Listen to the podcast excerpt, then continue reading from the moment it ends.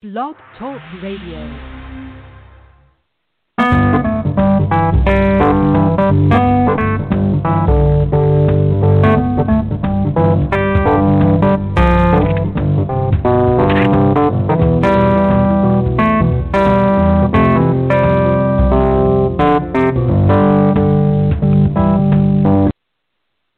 Well, good evening, good evening, good evening, listeners. Good evening evening time where you are. If it's afternoon where you are, good evening. And if it's morning time, good morning wherever you are. We want to thank you for listening to us. We are happy to have with us our faithful follower, Dr. Jeffrey Perry, who's going to bring us, I will say, volume two of the bio- biography of Hubert Harrison. But before we go to our guest, let me just remind you our phone call in number is 515 605 9812. Keep that number nearby because if you have a question or comment, by all means, go right ahead. Dr. Perry will be here to answer your questions. But with that, let's turn around and go to Dr. Perry. Good afternoon or good evening there, Dr. Perry. How are you? Fine, thank you, Etienne, and good evening to you. Oh, thank you, thank you. Tell us a little bit about your background, please. How you got into doing this? This. Uh, Um, yeah, well, I, I'm retired now. I'm 74 years old, but uh, I uh, and I worked 33 years in the postal service. I'm a product of the 60s, and I uh, wanted to see serious social change, and Yes. I thought uh, it it was important to go into the workplace and work with others, working people to uh, affect those changes. But while I was in working in the post office, I went to graduate school. I did undergraduate, and then I went to graduate school, and I wound up getting PhD. Um, Oh, and good. my yeah, my PhD topic was Hubert Harrison, and that was at Columbia University Press uh, under two outstanding scholars, Nathan Huggins, who was at Columbia and then went up to Harvard uh, before he died, unfortunately, very young, and uh, Yeah. Hollis Lynch, who's from Tobago and Trinidad, and um, wrote on Blyden and also on um, Garvey and Garveyism. You know, so I had excellent, excellent advisors for my dissertation yes. and um, uh, very briefly, I was just I was working on why efforts in the U.S. for radical social change were not more successful, and uh, I was convinced after a, you know a period of time that white supremacy was the principal roadblock, the principal obstruction. So I started Mhm. looking at all the early groups from the turn of the 20th century to see how they had dealt with that issue. Not very well, most of them, right? And um, in the course of that, I came across three articles. One by J.A. Rogers in World's Great Men of Color. J.A. Rogers is Mhm. from Jamaica. One by Richard B. Moore, who's from Barbados, um, in the Encyclopedia of the American Negro, I believe it was. And uh, one by Philip Foner, who's a labor historian of sorts, and it was on uh, uh, the um, uh, socialism in the Negro, some such title like that. And he had a chapter on Harrison. So these three people all had very interesting ch- and insightful chapters on Harrison. So I said, "Who is this guy?" I said to myself, and I went to the Schomburg Center, and Arturo Alfonso Schomburg uh, and Harrison were two of the people who helped build what is now the premier uh, research center in the U.S. Uh, in Black Studies. It was named after Schomburg, Harrison.com.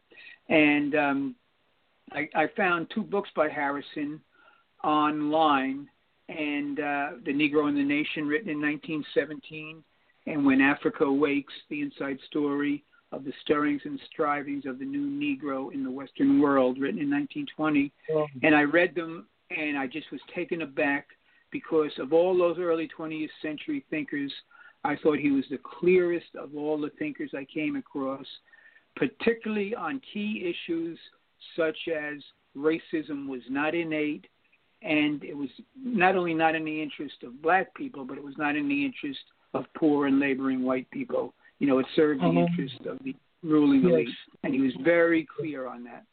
So I started I started writing a few chapters on him, and then along the way, I um, I started reaching out and sending letters all over, and um, I uh, you could send the same letter, just change the address, and it would go to a different person.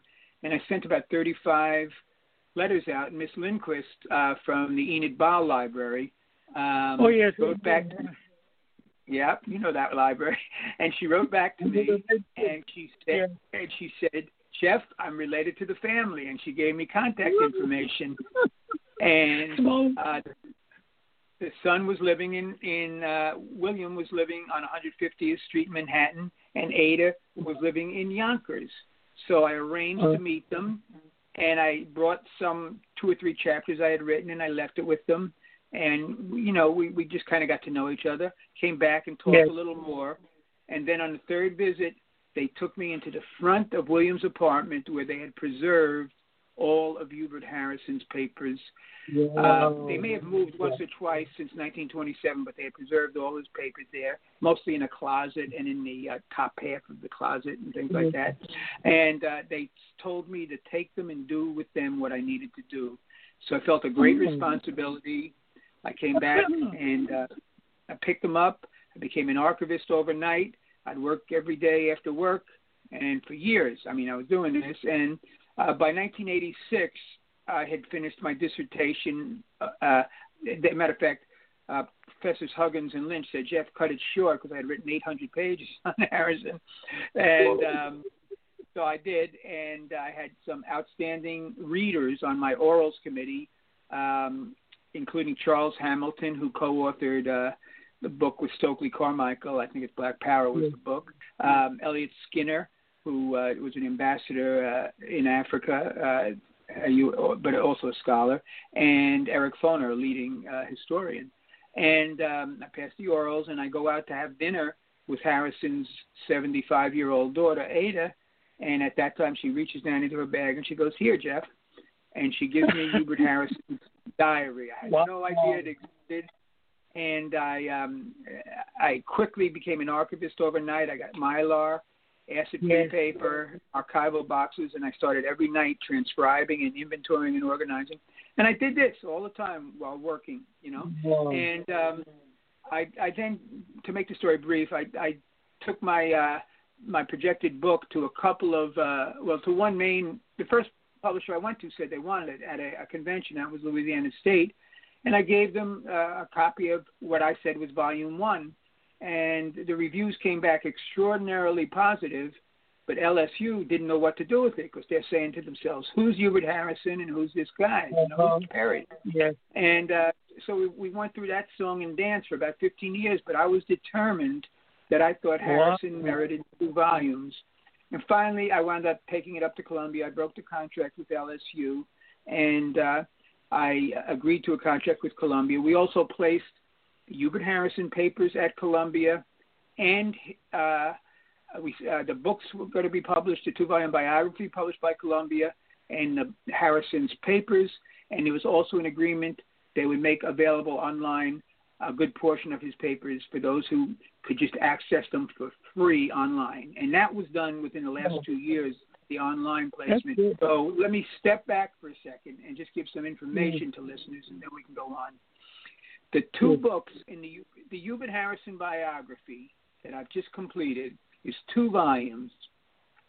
It is, I believe, the first multi-volume full life biography of an Afro Caribbean, and only the fourth full life uh, multi volume biography of an African American after those of Booker T. Washington, W.E.B. Du Bois, and Langston Hughes. Hubert Harrison is a giant of black history, Afro Caribbean history, intellectual history, black journalism, radical history, all these areas. And um, so those two books are now out and available, and listeners can get them for 20% discount from Columbia University Press. You can go online and use the code CUP20 which stands for Columbia University Press, and you can get them for 20% off. But sometimes there's been problems, as you probably know. sometimes there's problems getting things shipped from the U.S. directly Yes. to the Virgin Islands, and but they're also available in ebook form, which makes it nice and easy. You know, you can just order it one day and get it the same day, and uh, people might want to consider that, and they can still use the 20% discount. So you can get the books, or uh, or you can get the online versions. The also Harrison's um, uh, portion, 1,300 items from his papers are online for free at Columbia University Rare Book and Manuscript Library. Included in those 1,300 papers are Hubert Harrison's diary, which I mentioned earlier. And uh, so there's a whole wealth of materials. And I really hope it, it's it's my wish, my deepest wish, that people in the in the Virgin Islands really catch hold of this and get it you know, if they can get it themselves, please do. But also get it into the public libraries, the high school libraries, the college, university. Get it so people can have access to him. He's such an uh, an amazing figure and one that I believe Virgin Islanders and Crucians should be so proud of and and can learn so much from. It, it, it's always been my hope, and I, it's my assumption. I think I'm right on this that he is just going to grow in importance over the remainder Yeah. of this century and the next century. I also did Yeah. a Hubert Harrison reader uh, uh, Jeff, about 19. Yeah, let me let me interrupt you a minute before we go any further because I've been holding this back. Let's go back to the uh, discount code. Let's make sure that people Okay. understand the code is a CUP with the letters Right. with the numbers two zero. That's what I want to Correct. clarify. good. Okay. And the co-. CUP stands for Columbia University Press. That's how they can remember it. CUP 20. All right. So I also did the Hubert Harrison Reader, and that book uh, has got about 153 articles by Hubert Harrison, including one of one which I'm going to talk about later. But people would, I think, be fascinated by. It's entitled "The Virgin Islands: A Colonial Problem." and he wrote it in 1923 for the Nation magazine. They were putting together a publication, and they refused to publish it. The, the general thinking was it was too radical, and it didn't get mm. published into, publicly. I don't think until I published it. You know, it was in my book in 2001. Mm. Um, but that article, I can't recommend highly enough for people because it touches on issues which I think, from what I understand, are still relevant to islanders today. You know, and it's got to do with a lot about how the U.S. took over the Yes. islands, how they implemented the naval uh, regime, uh, what happened to landed, pro- you know, property and ownership and race relations and sexual relate. You know, it is very deep and very interesting. Um, and because Jeff, he was constantly in touch, he was in touch with Virgin Islands, even though he was ever, never able to return after he came to New York in 1900. Although he never was able to go back, he was very much in touch. He was very good friends with D. Hamilton Jackson, Rothschild Francis, some of the big names from that era. And he also, from Caribbean activists in New York, because there was a solid core of Virgin Islanders in and around the Virgin Island Congressional Council, which Harrison co-founded uh, with Ashley Totten and some other. people. There was a core of people who were very active, um, and I'll get into that in a second. And then I did one other book on Harrison. I reprinted his book, When Africa Awakes: The Inside Story of the Stirrings and Strivings of the New Negro in the Western World. And that book uh, Harrison wrote in 1920. I had it republished with lots of notes by me and introduction, two introductions um, for Diasporic Africa Press uh, in 2015. That's how you can get that book. This is uh, all information on all of this is available online at my webpage, which is www.jeffreybperry.net. There's free audios, there's free videos, there's free articles, there's information on ordering if you want, discounts that are available. You know, if I have that information. Um, and on that book I just mentioned, the inside story of the stirrings and strivings of the new Negro. I, I just got to point out here now, and we'll talk about this more when we get into volume two. But when Harrison founded uh, the Liberty League and the Voice in 1917 in New York, they were the first organization and the first newspaper of the militant New Negro movement. And that was eight years before Alain Locke. Alain Locke is famous for authoring a book in 1925, The New Negro. And uh, Harrison uh, founded a, a, newspaper in 1917, you know, dedicated to the New Negro as a part of the New Negro movement. In 1919, he edited a newspaper entitled uh, The New Negro, and in 1920, he became principal editor of Marcus Garvey's Negro World, which was considered one of the leading or the leading publication of the New Negro movement. And in um, it, you know, in going over all this, in in when in when Africa awakes, Harrison's hundred and uh, uh, no, his fifty three articles there are on um, the new Negro. This is all in 1920, and so he's prolific. And a lot of historians ignore this or omit it, and uh, or they treat the new Negro movement as a literary movement. But for Harrison, and the work he did, the New Negro movement, the militant New Negro movement was literary, but it was also incredibly political. It was race conscious. It was class conscious. It, it preached, you know, def- defense of uh, all the basic rights, demanded equality, uh, advocated armed self-defense in the face of attack. You know, just incredible. And uh, Harrison would also speak on the street corners and all of this. So um, so that's that's getting that. Let's see if there was any other little thing I wanted to mention. Um, the um, no, that, that's what I wanted to make sure I mentioned in the beginning because we were talking about how I got to Harrison. So that that's okay. how I, I I got to Harrison, and uh, okay. Once I started on it, I you know I realized how important he was, and I can't stress enough mm-hmm. again, particularly to uh, Virgin Islanders, how much I it seems to me he should be uh, such an important part of the history that people taught, are taught, and talk and talk about and discuss, etc. You know. Jeff, let me just mention something. Today is the first day of Virgin Islands History Month, so it's yes, important for teachers.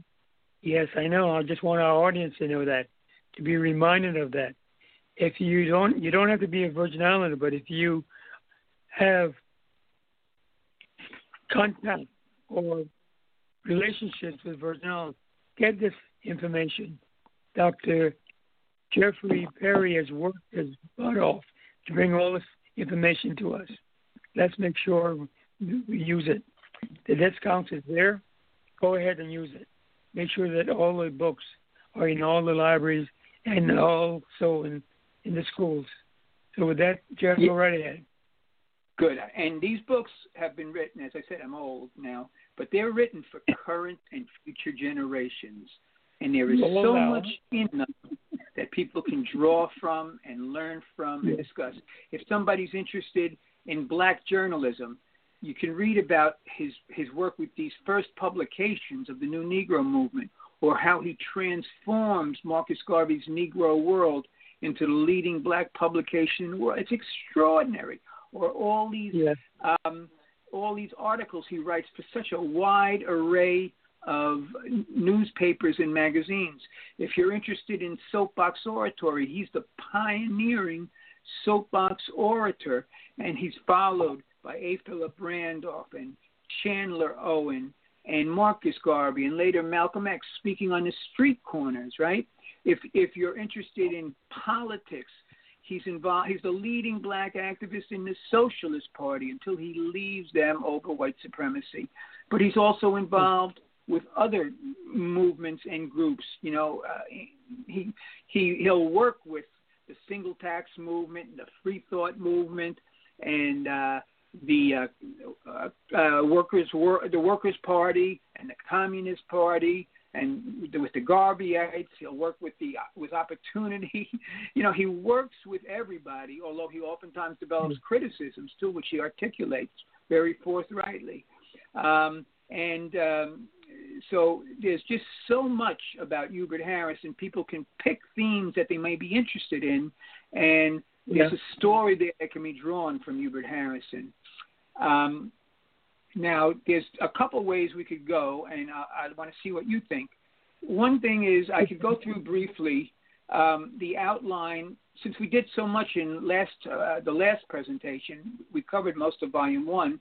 I can go through okay. just the title heads of the chapters. There are 20 chapters in Volume Two, just so people get a feel of what's going to be discussed, what is discussed in the book.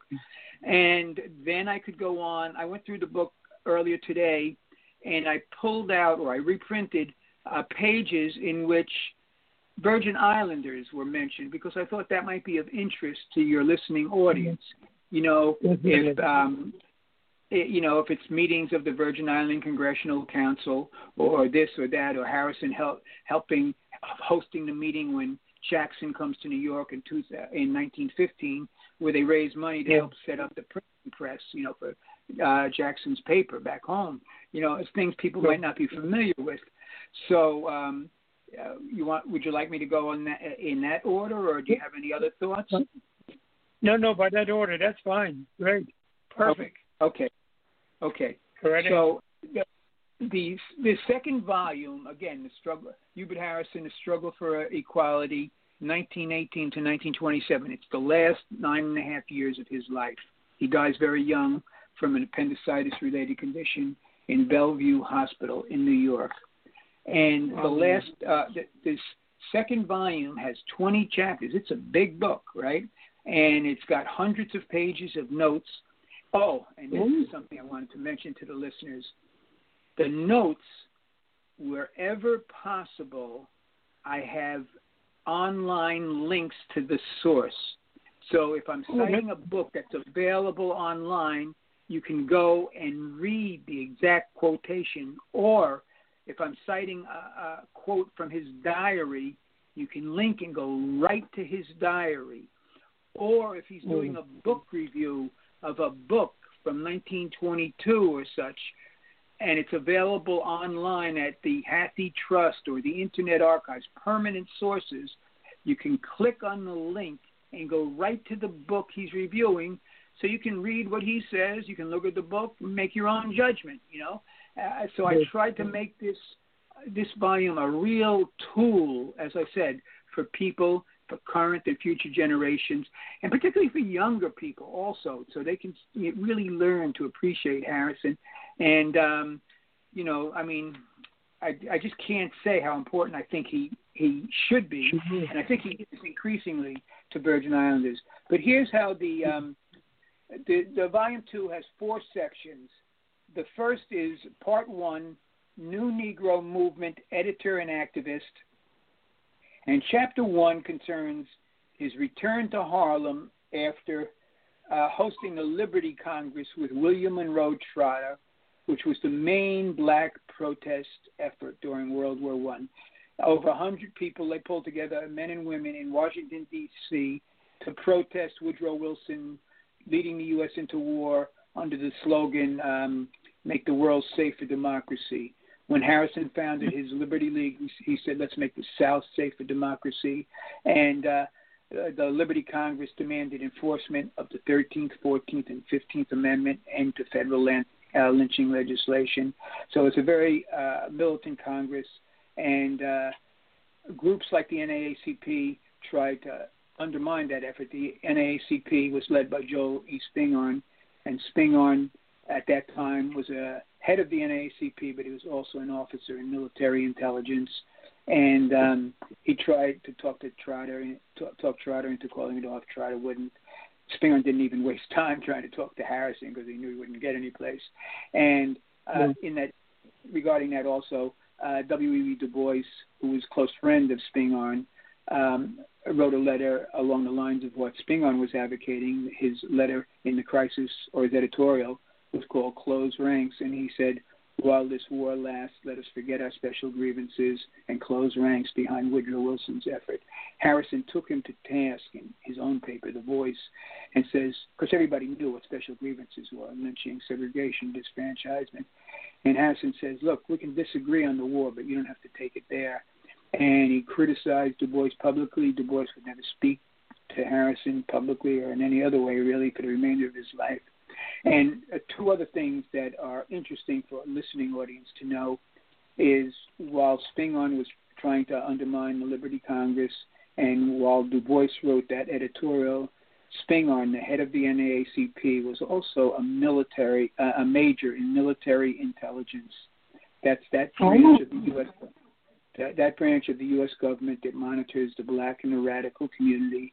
And in that same period, as he wrote the editorial, Du Bois, W.E.B. Du Bois, put in an application for a captaincy in military intelligence. And most people don't know that history. Du Bois didn't get it, but uh, and later, many years later, his the chronicler of his life, Herbert Aptheker, uh, wrote that years later, Du Bois acknowledged the correctness of his critics in that period, and a main critic, of course, was Harrison. So, chapter one concerns Harrison's return from the Liberty Congress. He's under super. Uh, he's under. Um, he's being monitored by the government now. You know, he's a big leading radical, a national radical, and he comes back to New York. He has no job. He's got four children. He'll have a fifth ch- uh, child with his wife in 1920. You know, and he's got to make a living. So he's what he decides to do is try to resurrect the voice and start speaking, public speaking, and continues to write but it's a very difficult period for him. And um, that, that's the first chapter, and that's from July to December 1918. Chapter uh, two, he tries to extend his political activities to Washington and Virginia. And uh, a particular note in this is he's down there stirring up crowds with his speech, his oratory in Washington in the early part of 1919. And later that year, a lot of the major city, well, cities like Washington and Chicago would have major fightbacks after racist attacks. And uh, mm. a lot of the government documents said Harrison and people like him had stirred, had raised the consciousness of the people considerably. And uh, it's a very interesting chapter. And I also get into how Harrison is being monitored in that period. Um, chapter three deals with his editing of the publication the New Negro and uh, his major articles and editorials, and um, including one is um, uh, uh, one of his uh, articles on the New Negro radicalism, which um, talks about the radicalism that's emerging in the Garvey movement. Now, one thing I want to mention, because people may not be familiar with this, and I, I think I spoke about it last time, but when Harrison founds mm-hmm. his Liberty League in 1917, Marcus Garvey joins Hubert Harrison's Liberty League. For those familiar with Marcus Garvey, he really doesn't join anyone else's organization, but he was so impressed by Harrison that he joined Harrison's Liberty League.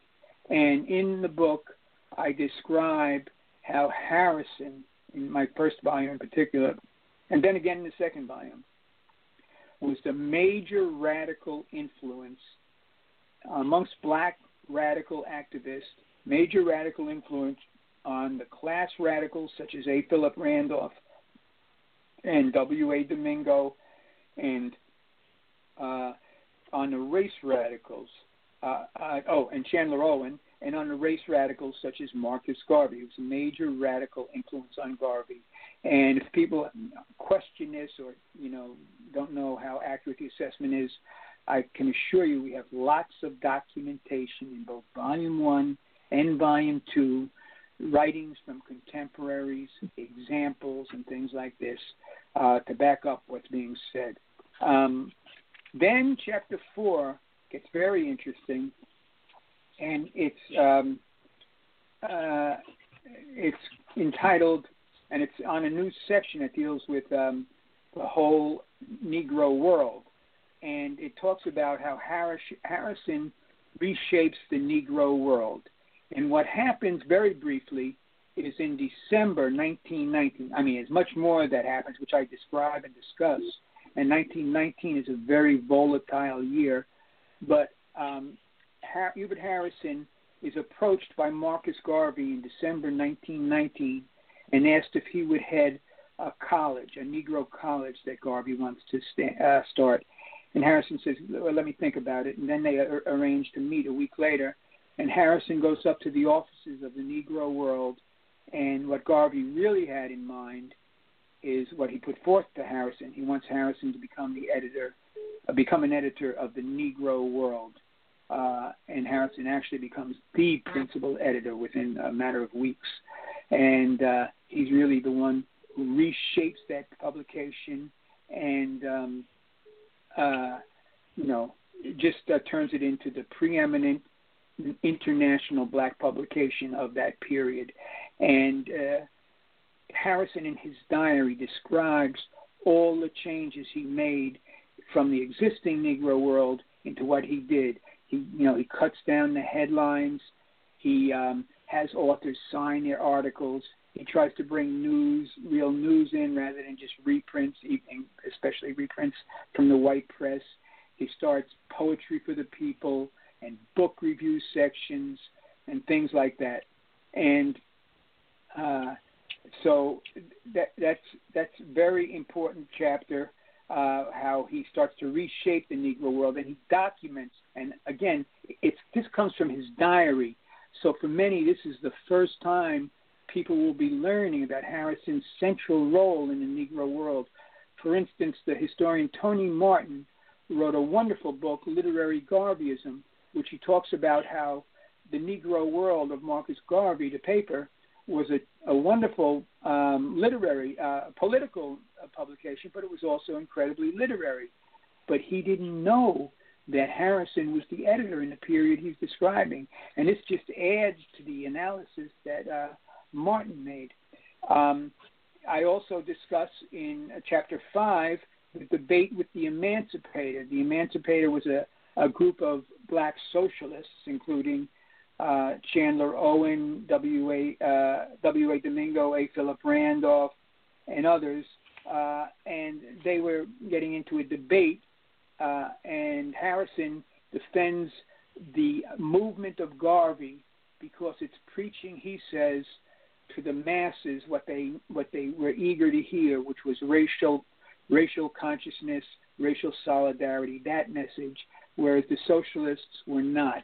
And it's a very interesting debate, and we talk about that at some length in the book.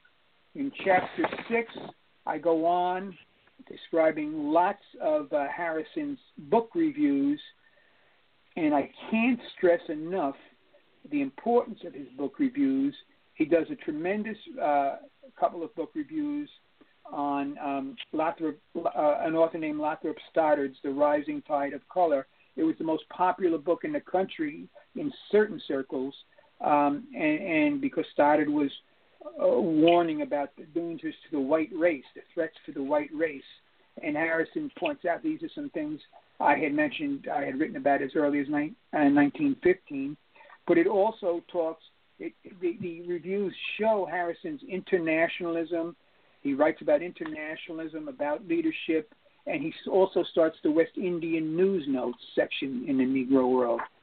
In chapter well, seven, we discuss the UNIA convention of 1920 uh, when Harrison is being promoted for a high position in the UNIA, and he pulls out. He says, "No, I'm not going to have this," and he decides he's going to break from Garvey.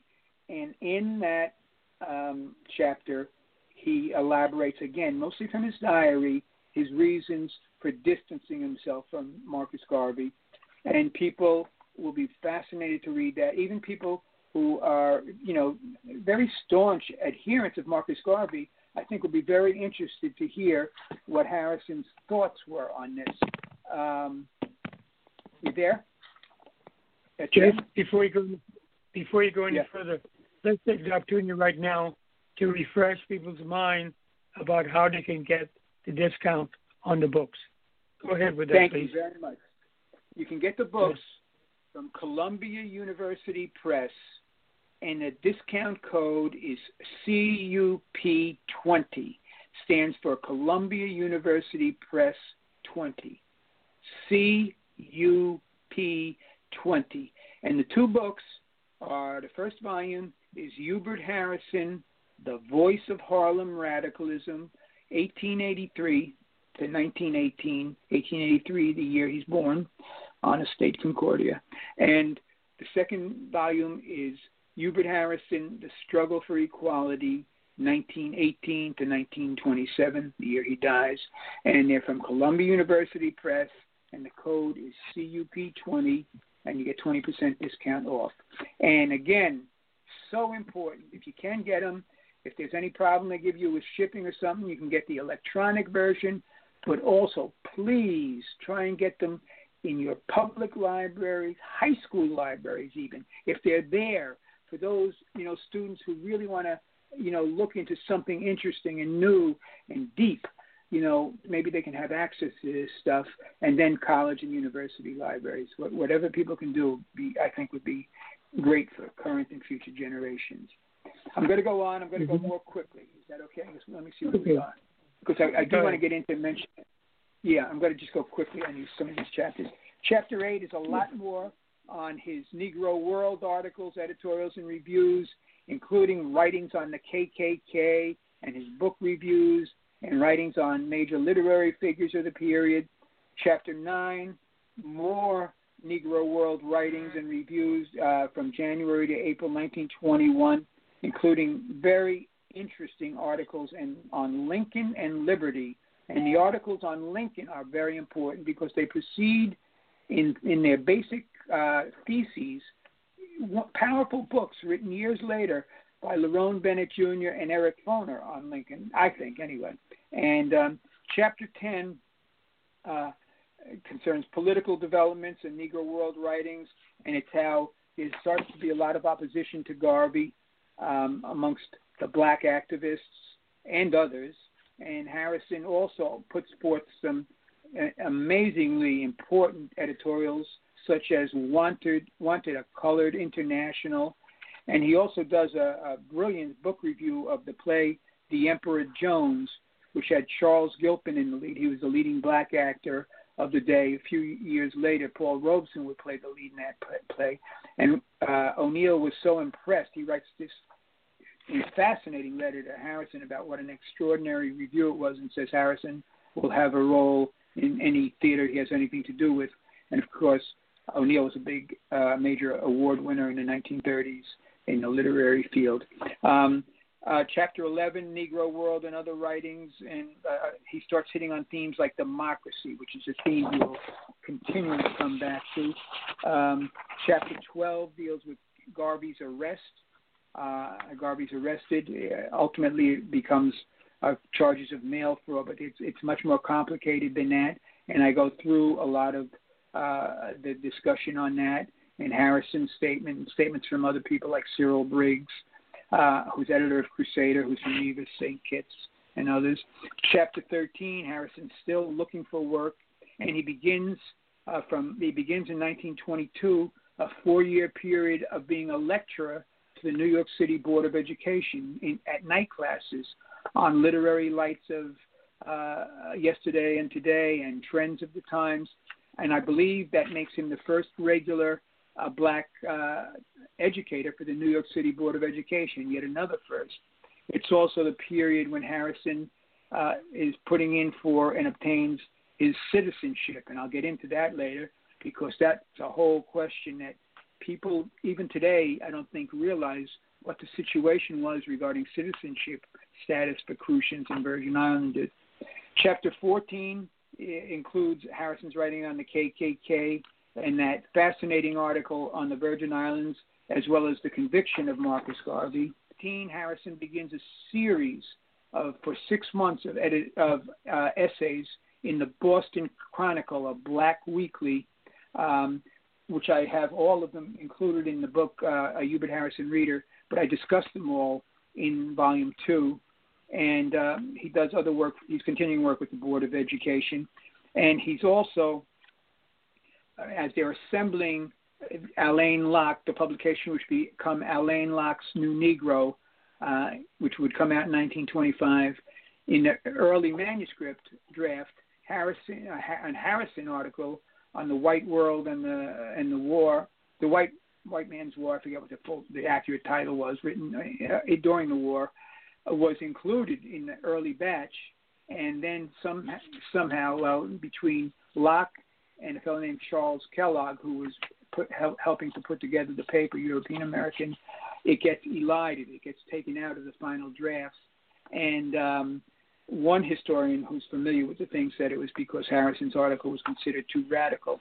Um, but it's uh, so again, he although, but but what's interesting is so for years, whenever people spoke about the new Negro, they talk about Alain Locke, and they wouldn't speak about Hubert Harrison at all for years. But within the last couple of years, now recognition is coming of Hubert Harrison's importance.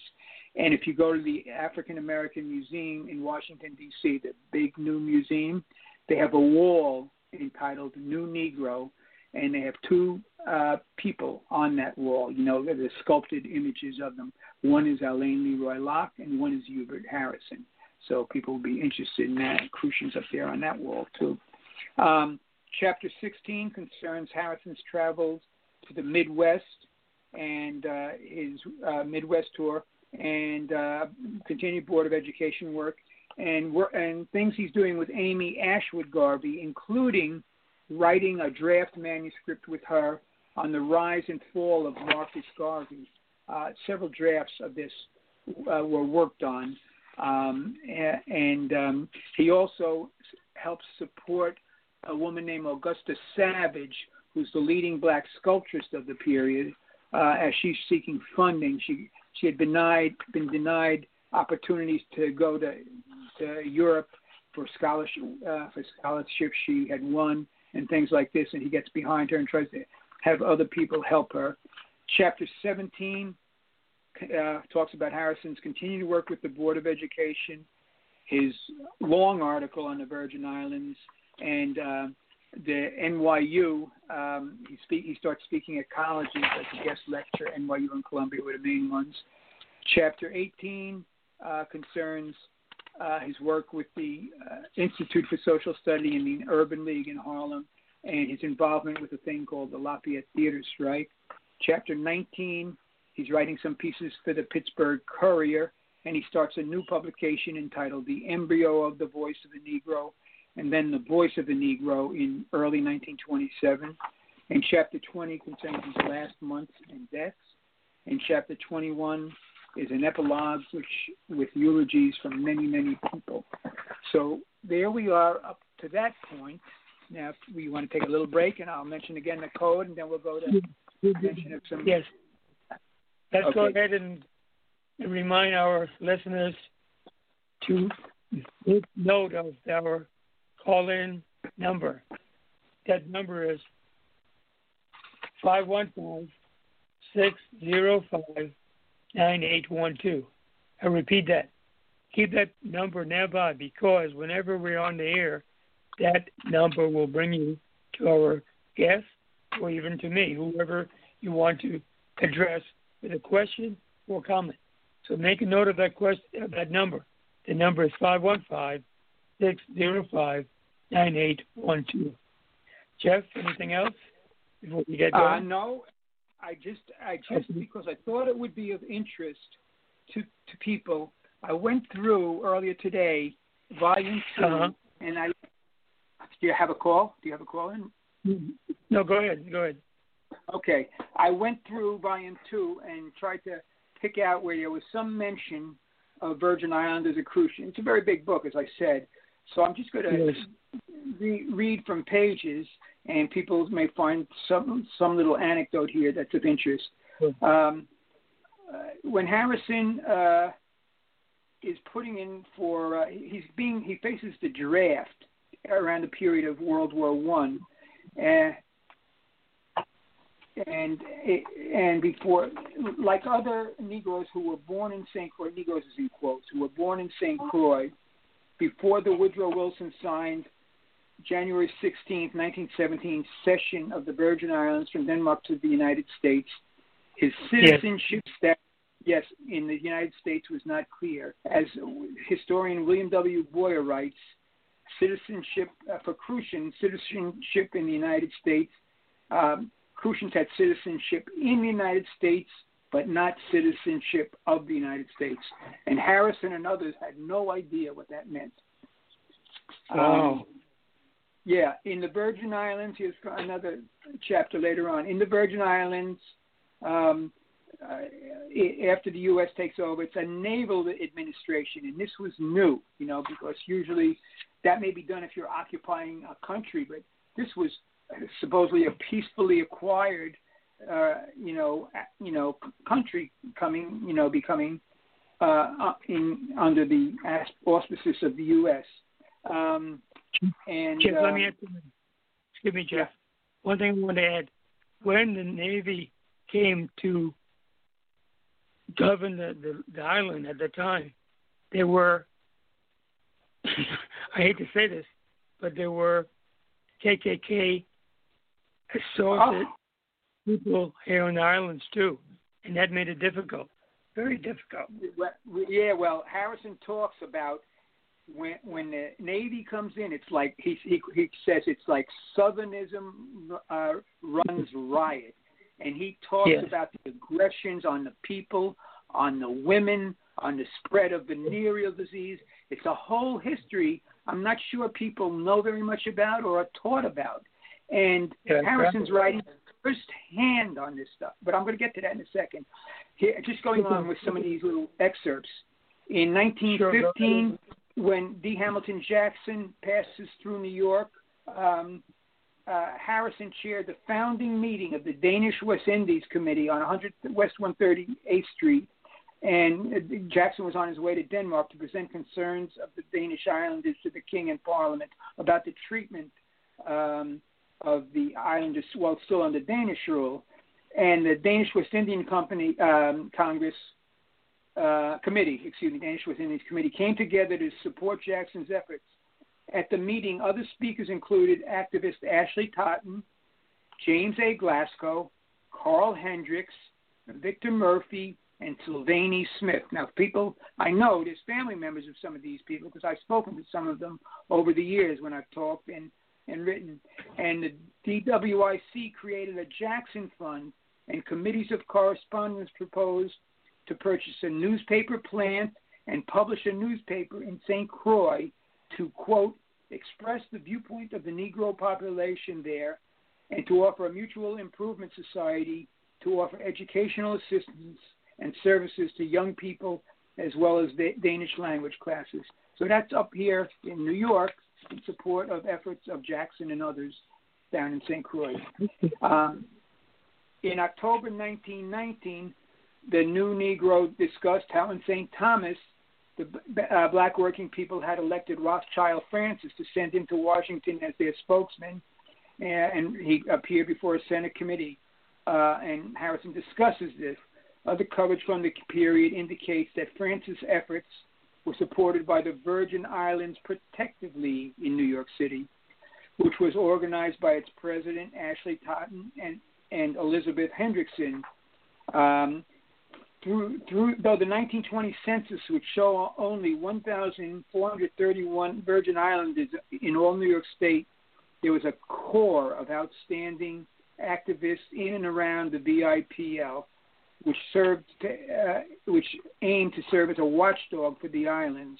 Um, again, these are excerpts from certain chapters. Um, sure. When now moving on, uh, Harrison then, in one of his uh, articles in the Negro World, emphasized if the Negroes in the again Negroes is the word that's being used in that period. If Negroes in the North had intelligently organized their votes they would be able to now call the hand of the Secretary of the Navy, Josephus Daniels, who had been waging brutal war against the liberties and properties of our brothers in, in Black Haiti and Santo Domingo and had given to the Virgin Islands the awful anomaly of Danish laws in American territory and sexual and physical outrage perpetrated by the Marines. Uh, and Josephus Daniels was the person in charge from the U.S. of the Virgin Islands. Um, uh, let me give you a couple more. Uh, when Harrison puts in for his citizenship, uh, well, I, I, don't have the exact quote I'm looking for right now, but interesting when Harrison gets citizenship in 1922, uh, because he never he never knew what his status was, and it was years before he could get citizenship in the U.S. Um, wow. He finally gets it in 1922, and on his citizenship papers, he's listed as quote white. Now, for those familiar with Harrison, if you look at any of the pictures on any of my books, he's very dark skinned, and um, yes. that it prompted J.A. Rogers to make some sarcastic comment about the uh, omnipotence of the U.S. government officials, think they know everything, and assume that anybody coming from the Virgin Islands applying for citizenship would be white. You know, so um, then I, I have um, about four pages of five pages of detailed comments on the um, uh, the that article of Virgin Island, the colonial problem. But I want to save that if we have enough time for later, because there's a couple of other things I want to mention and see where we stand, because that'll take a bit of time. Uh, uh, okay, in 24, Harrison became a founder and executive committee member of the Virgin Islands Committee. It was head, uh, headquartered at 70th Fifth Avenue. Um, oh, I, I think I mentioned, uh, and uh, and led by uh, Rothschild, Polly Francis, um, and uh, others involved were Elizabeth Hendrickson uh, and uh, Elizabeth Hendrickson, and uh, I'm trying to think who else, and also uh, Casper Holstein of the Virgin Island Congressional Committee was involved. Casper Holstein from Virgin Islands. Um,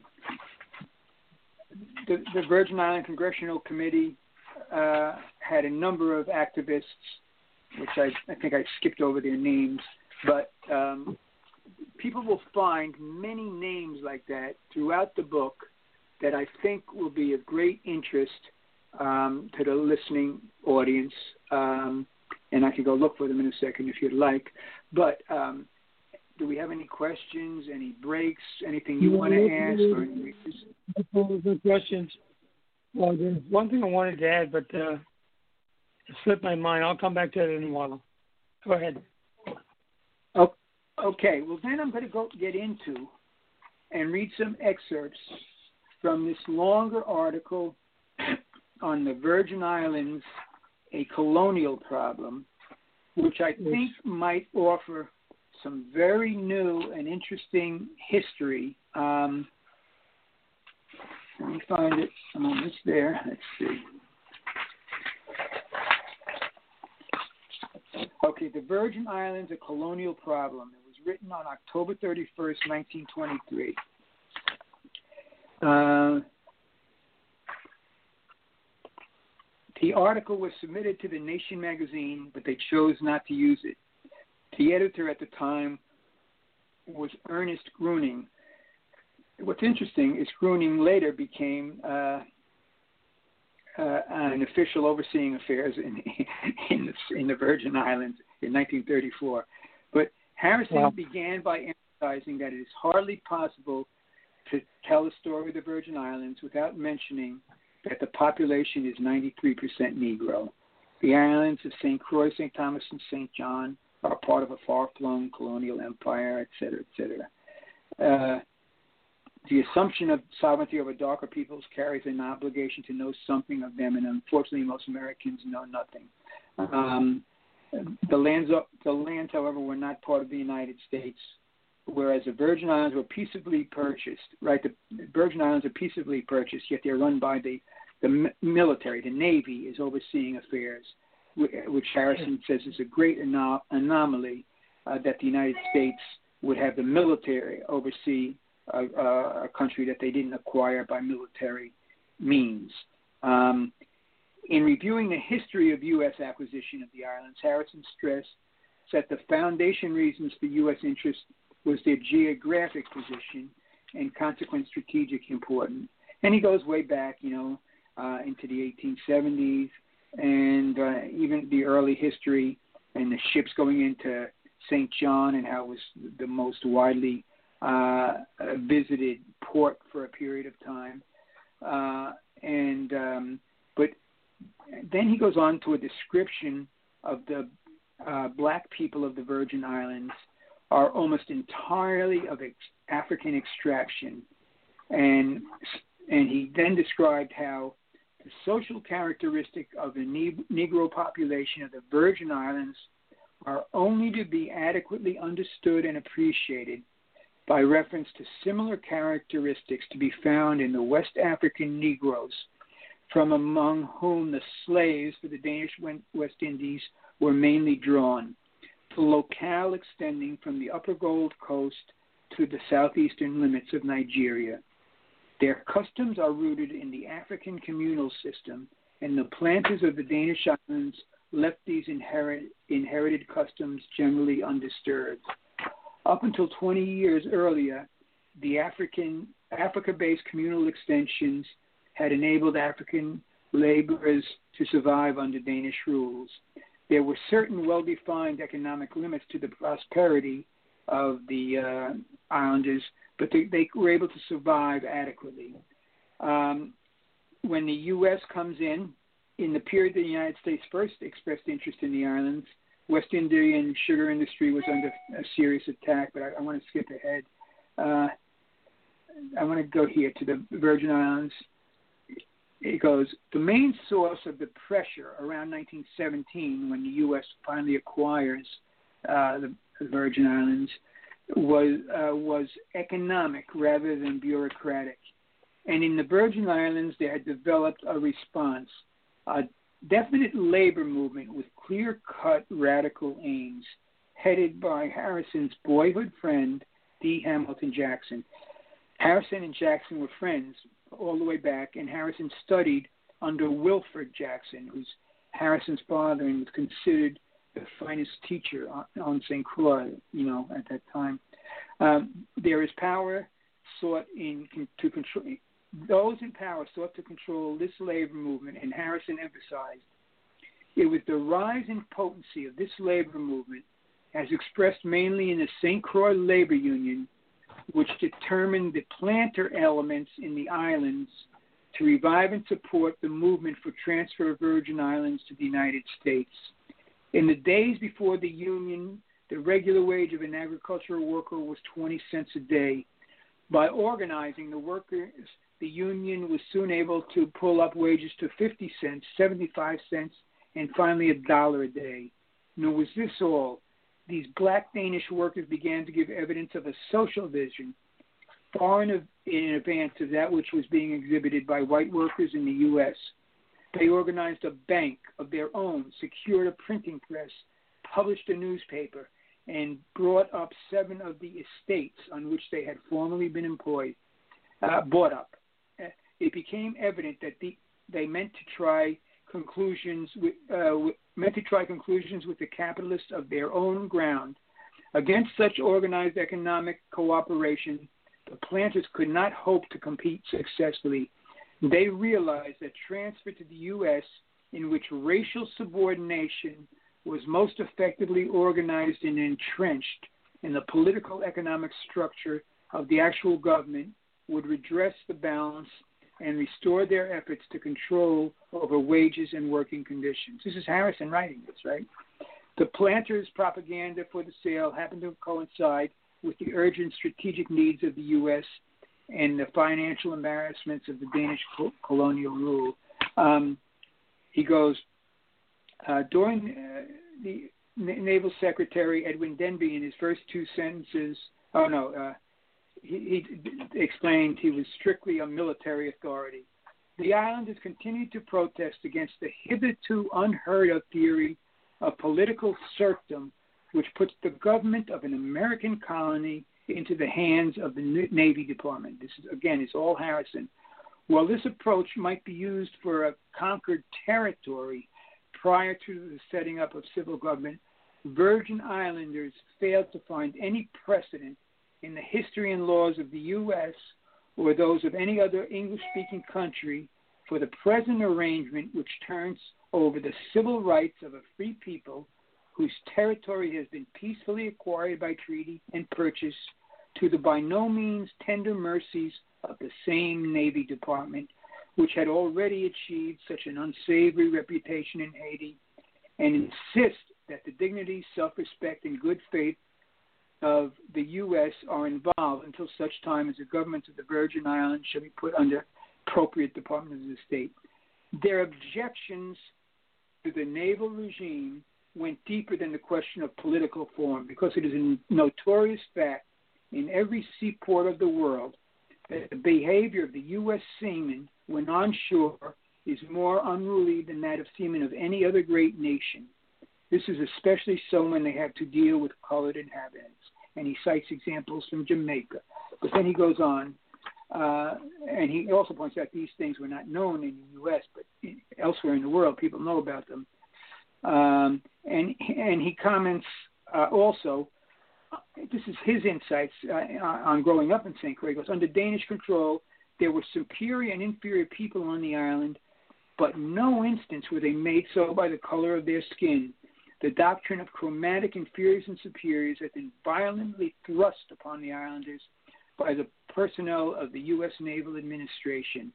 Uh, he also says uh, it, the naval it was uh, with such e- thinking it was easy for naval administration to believe that all white people are foreordained to enjoy the prerogatives of rulership. In the very first week of the American occupation, Marines and sailors began to assault citizens and shoot up the town. Um, one case offered a bird's eye view of what Marine brutality meant to the Virgin Islanders. Harrison quoted from a St. Thomas newspaper of April 10, 1921, re- reviewing what had happened earlier. When on the eve of the fourth anniversary of the U.S. occupation of the island, a gang of mar- Marines went on a rampage, rampage for several days, shooting at defenseless citizens indiscriminately. According to reports, the casualties uh, amount, amounted to nearly a score of severely injured civilians and several who received minor injuries, and a number of houses damaged by rifle fire.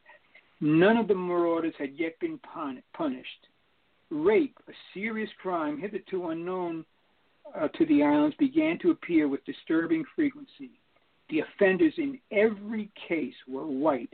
The number of illegitimate children was astonishing, and colored girls were insulted with impunity as mar- Marines, in many instances, invaded the sanctity of respectable private homes. Such social quantities. So he goes on and on describing these things. And then he talks about how later Reginald Barrow and Rothschild Francis Triangle, we're about at time end, right? Do, do you want to stop here? Or?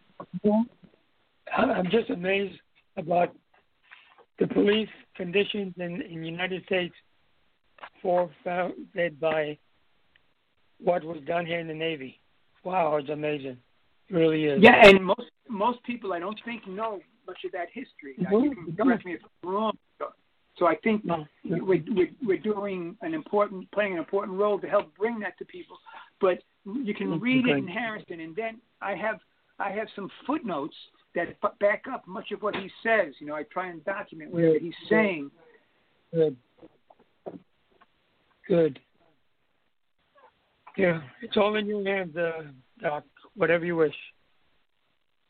Yeah, no, I, that, I think that's fairly good for tonight for the listening audience. If we have no questions, um, okay, no questions. Uh, but I want to thank you, Etienne, so much for hosting this on Harrison, and thank you for just helping to bring Hubert Harrison to the uh, Virgin Island audience and beyond and beyond. It, it's wonderful yeah, what you're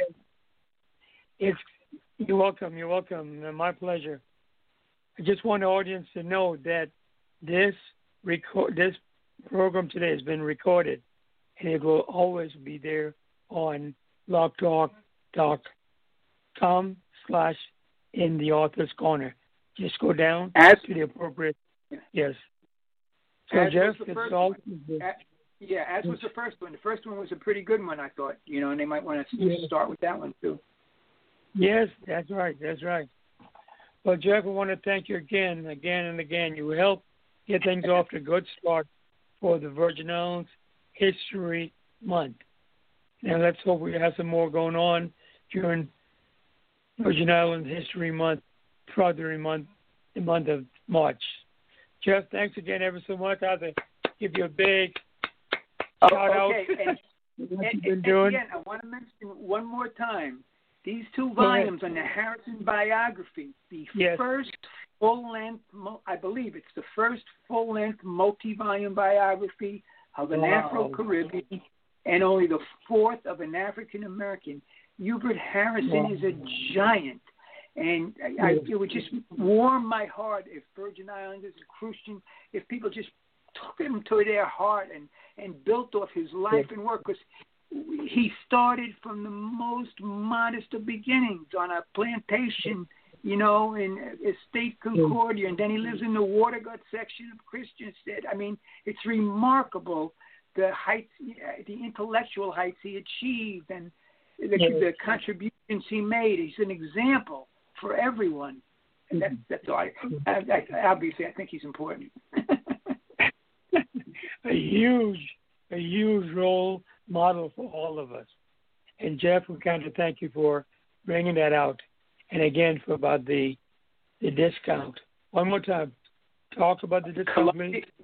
The discount to get the two volume, get each volume from Columbia University Press, and the discount code is CUP20. Stands for Columbia University Press 20. The two volumes are Hubert Harrison the Voice of Harlem Radicalism, 1883 to 1918, that's volume one, and Hubert Harrison, The Struggle for Equality, 1918 to 1927, and also my webpage, www.jeffreybperry.net, has all kinds of free information on Hubert Harrison and other topics, focusing on the struggle against white supremacy. And, uh, you know, I write about a fellow named Theodore W. Allen, which people might be find of great interest. My video just hit 166,000 yesterday on Allen and the invention of the white race. People like it. and um, uh, but there's a lot of information, and you'll find the information again on how to get the, uh, the Harrison books in a discount if you didn't get a chance to write it down now. Jeff, do, uh, do does anybody have to uh, buy one copy, or could they buy both copies if they wish? No, they can buy one copy. They can buy one. A friend can buy one. They can share them however they want to do it. There's no obligation in any way like that. And mm-hmm. I even have online, if you go to my webpage, I don't have the exact links now, but I have where you can read first two chapters of each book. I have links to where you can read that so you can get a feel for the quality of uh, the research and the writing and who he was. I believe I even have online for free a chapter from volume one on his Crucian roots, which people will find fascinating because I go into all his his family tree and I utilize. I went to Denmark and D.C. and uh, National Archives in, in the U.S and uh, utilized the Afri- uh, St. Croix African Roots projects extensively in the work of um, uh, George. Um, help me, George. I, uh, so uh, the St. Croix African Roots Project. I, I'm getting old, and um, yeah. So it's just a tremendous amount of information, and I think people will uh, appreciate it. I hope. Yeah. I just want them to know also, Jeff, I hyperlinked your the link to your website, both places. Great.